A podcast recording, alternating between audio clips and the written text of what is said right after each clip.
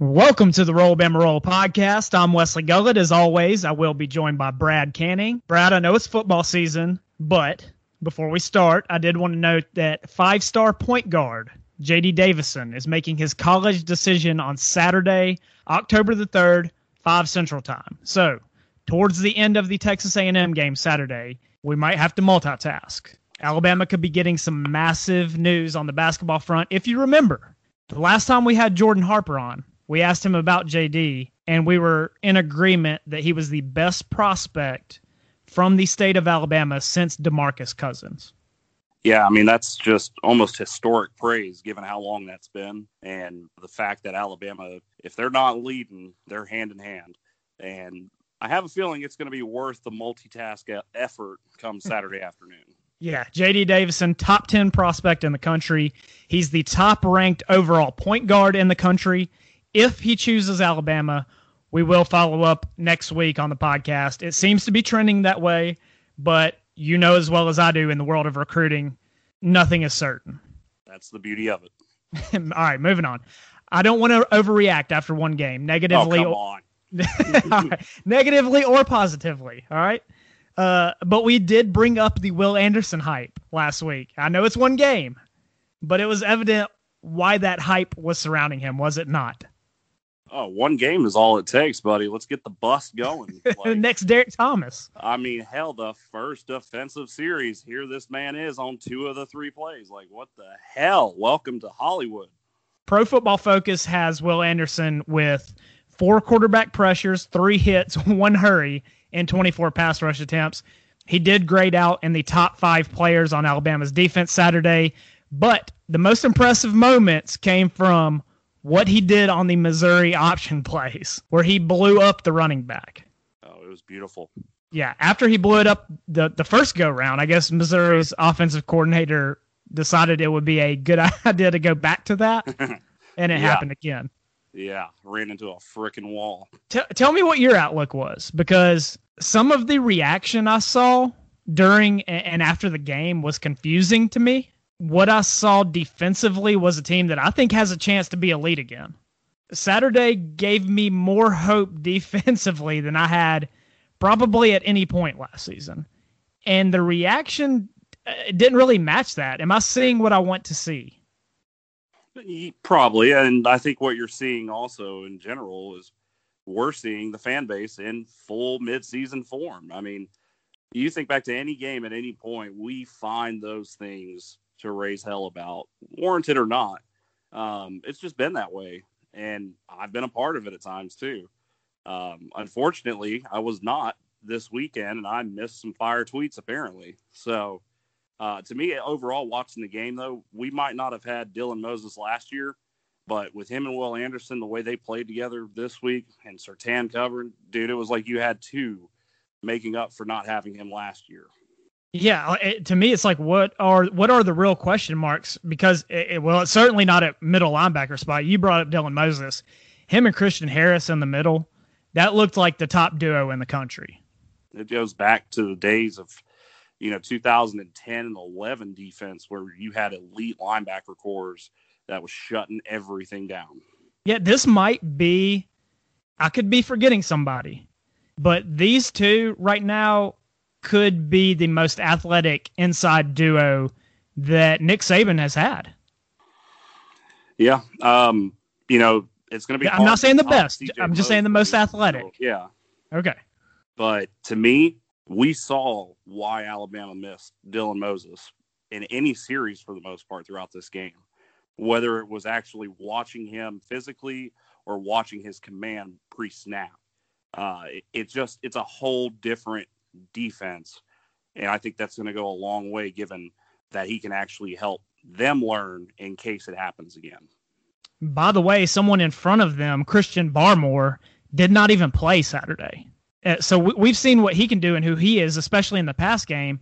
His availability is going to open up, up some more for the defensive well. But this was a defense that, I mean, really the first team, Missouri had six points. It was like halfway through the fourth quarter. Yeah. They put up six on the board and I see people complaining. I, well, of course. I don't. Do you think? It, uh, all right, maybe the negative response was a Pete Golding hangover? Oh yeah, that'll always exist. There's no doubt about that. But like, do you think people's minds are made up with him, and they they're not willing to give him a clean slate this year, so they're kind of picking things apart?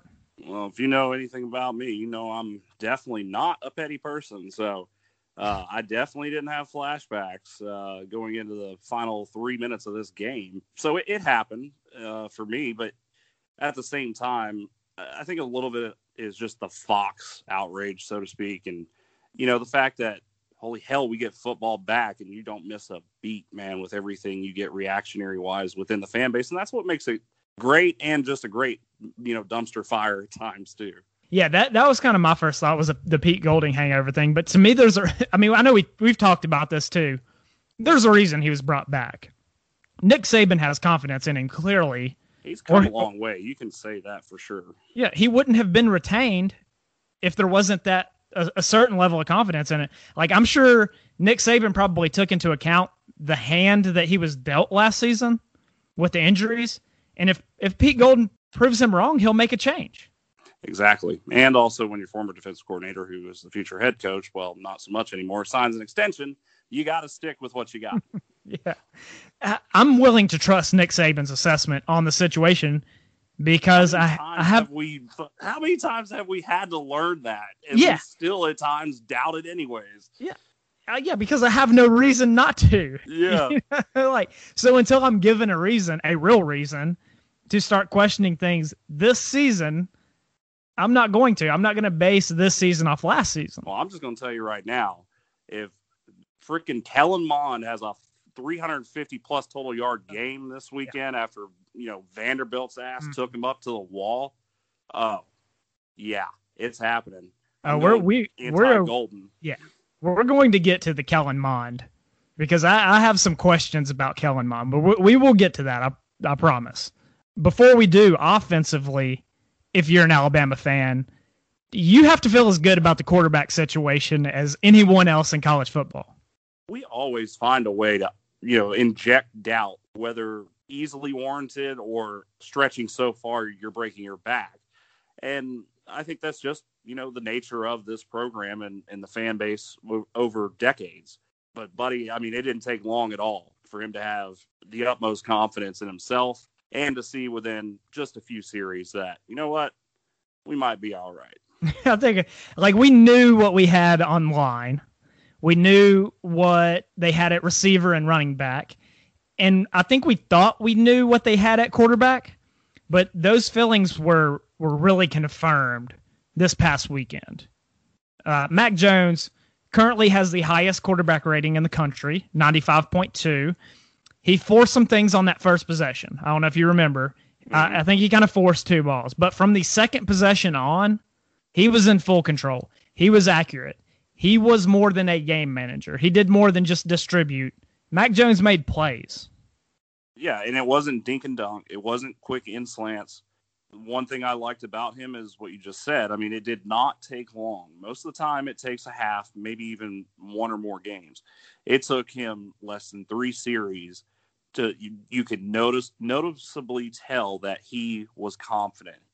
And the offensive line well, that's a tale of two halves, but in the first half, that's what helped build that confidence, and along with Najee being able to open the run, uh, the pass game up by having effective runs. Yeah, let's hope that it, uh, based on what we saw Saturday, let's hope that the first first string offensive line stays intact. I mean, that's that's all I have to say. But well, I'm just going to tell you right now, Landon Dickerson might be Barrett Jones level, DJ Fluker level for me in terms of yeah. just the greatest offensive lineman in my lifetime. That man is a brute. I don't know if you saw him buck up at a guy. Oh, I saw it. oh yeah. my god.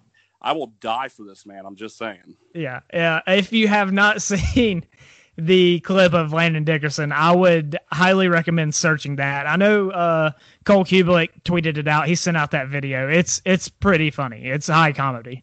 But uh, yeah, Mac Jones's uh, favorite target is it's not a big mystery either, is it? He is not scared to let Jaylen Waddle make a play. Yeah, it's like your stepson because you know you were on him before anyone else for the most part. So, hey, uh, I still remember watching that clip from Jaylen Waddle in high school. Mm-hmm. It did. It didn't. You don't have to be a talent evaluator to have seen that. Yeah. The way I look at it is, if it was that easy and that obvious, you would have been the last of the party. So, just saying. but uh, I'm gonna give you props, so you, know, you better take it. Uh, but no, it, it was very clear. This is his Amari Cooper. This is his Calvin Ridley. You know, it, it's his go-to guy, and you have that finesse with him as a route runner uh, with instincts and his hands. I mean, my God, do we have to talk about that catch inside the red zone? Because uh, you talking uh, about before the half? Yes. Yes. Perfect throw by Mac Jones as well. Guess who Waddle was being covered by on that oh, on that wonder. pass?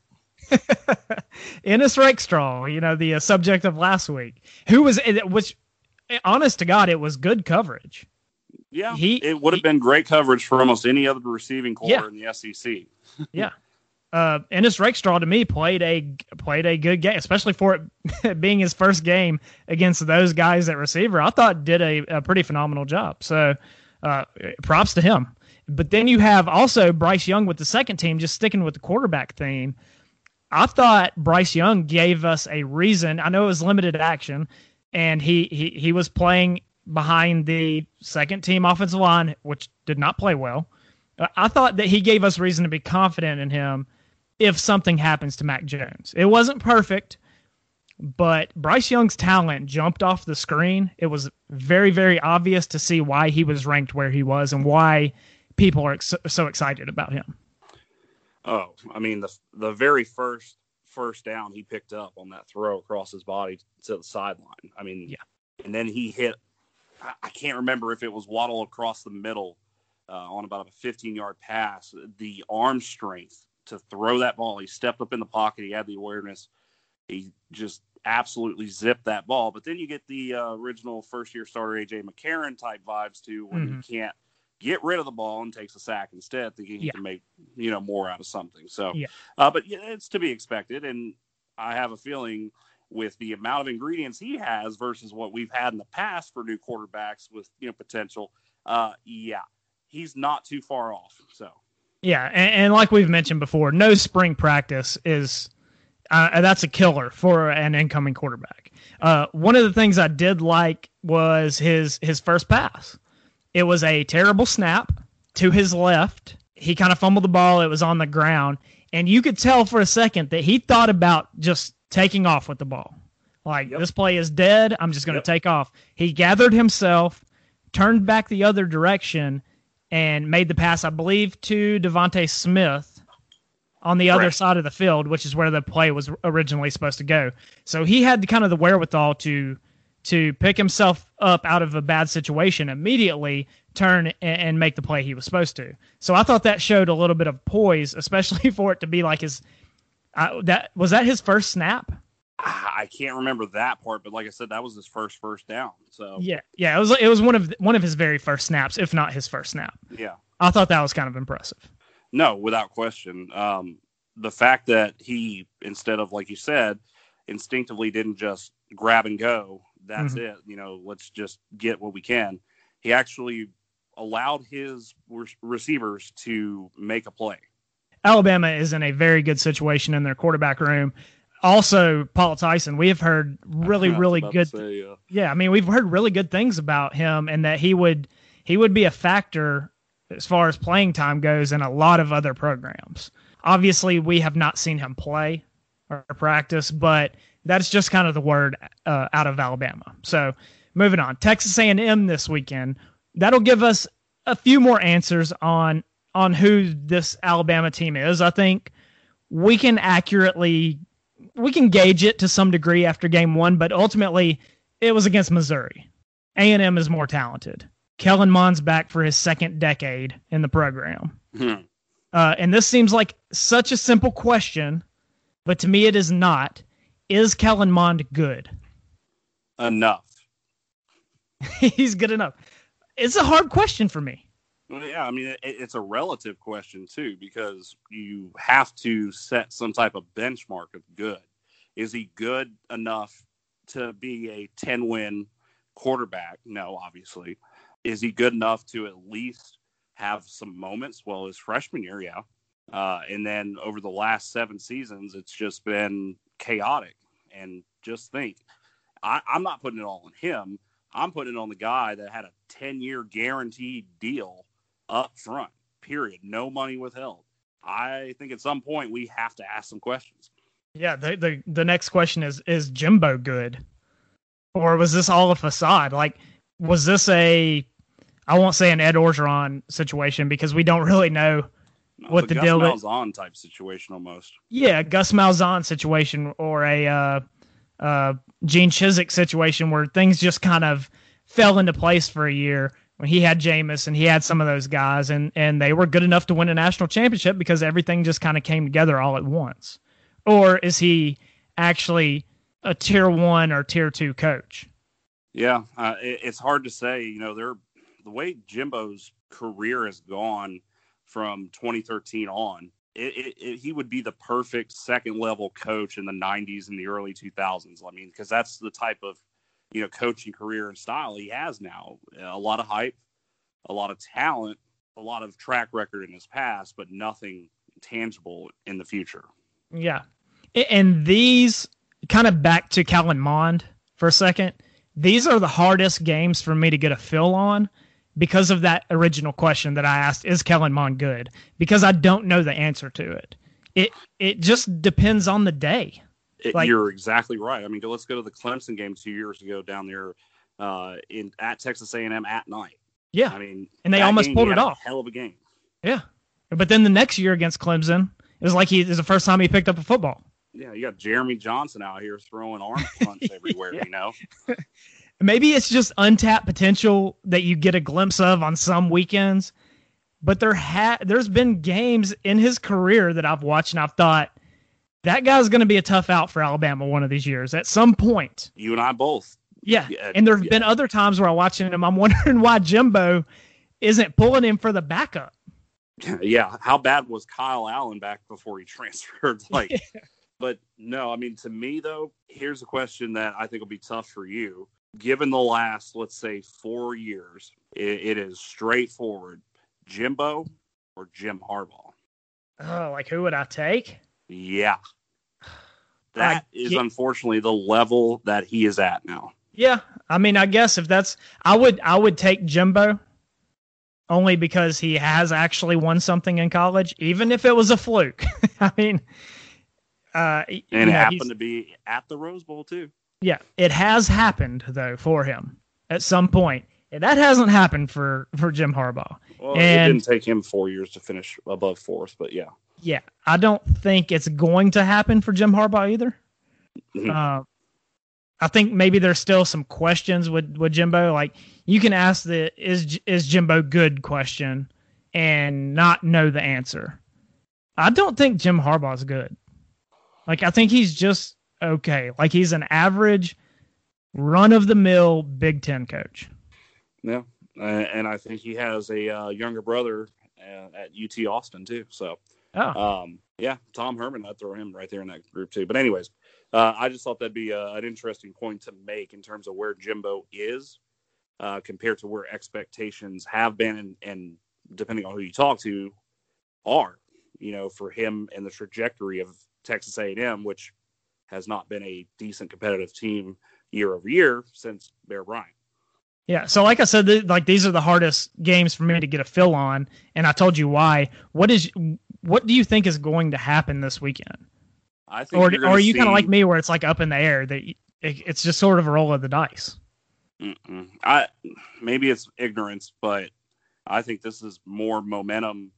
You know, just picking up steam for Alabama. Mhm. Uh, I think you saw some things come together, like we talked about as the game went on in the first half, uh, with all the starters, you know, clicking uh, and settling in, not having spring practice, fall camp, everything. Yes, Missouri is Missouri, and like you said, Texas A&M is more talented. However, Missouri played Alabama the way they did. A&M, however, played Vanderbilt, and you would have thought yeah. you're watching an old slugfest of Notre Dame and Army. So, Reminded Uh, me of the three-two uh, Auburn Mississippi State. oh yes, hell yeah, or the zero-zero end of regulation Wake Forest Virginia Tech. You know, Yeah. um, but to me, I think you might see truly my gut and I'm going to go with it. You might see some mauling in the trenches, some Yeah. absolute manhandling just in general. It's going to be a physical game for one side as they impose will and some big hits. I'm going to tell you, too, you go back and you watch Dylan Moses, I tweeted it out. That dude was five different times. He was a, about a half a second away from taking somebody's damn head off. so Well- it's coming. Yeah, I, I, honestly, I'm not worried about this weekend. I just don't. I just think there's like some question marks surrounding it, and I think those question marks are coming from the other side. Look, I want side. them honestly to have some early success, so that way we can see how the team responds in general. Yeah. They beat Vanderbilt 17 to 12. Uh, Kellen Mond had three fumbles. He lost two of them. He had seven rushes for 18 yards. I know Derek Mason is a good defensive coach, but he shouldn't be that good. Far cry from what we saw his freshman season against Alabama and what we thought Kellen Mond was going to be. He's basically he's like Jarrett Guarantano to me. Like his own fan base can't even figure out if they like him or not. you know? Now that's a great comparison. Yeah, like we ha- it's like two of the same quarterbacks in the league, but those are the wild cards. Those guys worry me some because maybe this Saturday is what the like this Saturday where he happens to be at his peak. You just don't know because of that level of inconsistency.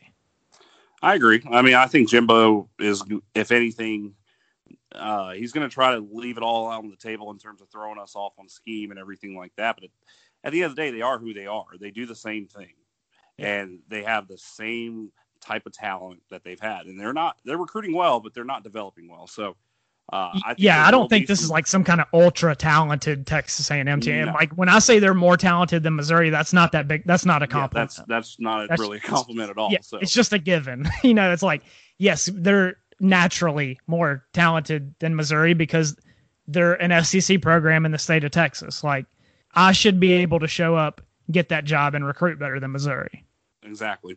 I, I think A and M will have some more success overall, looking at the box summary than what Missouri had.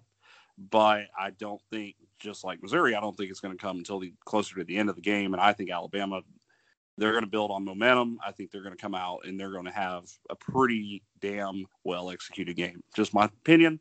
Uh, I- I don't know what the line is. What is it? About three, maybe three and a half touchdowns. It was God, I'm sorry, I think it was 17.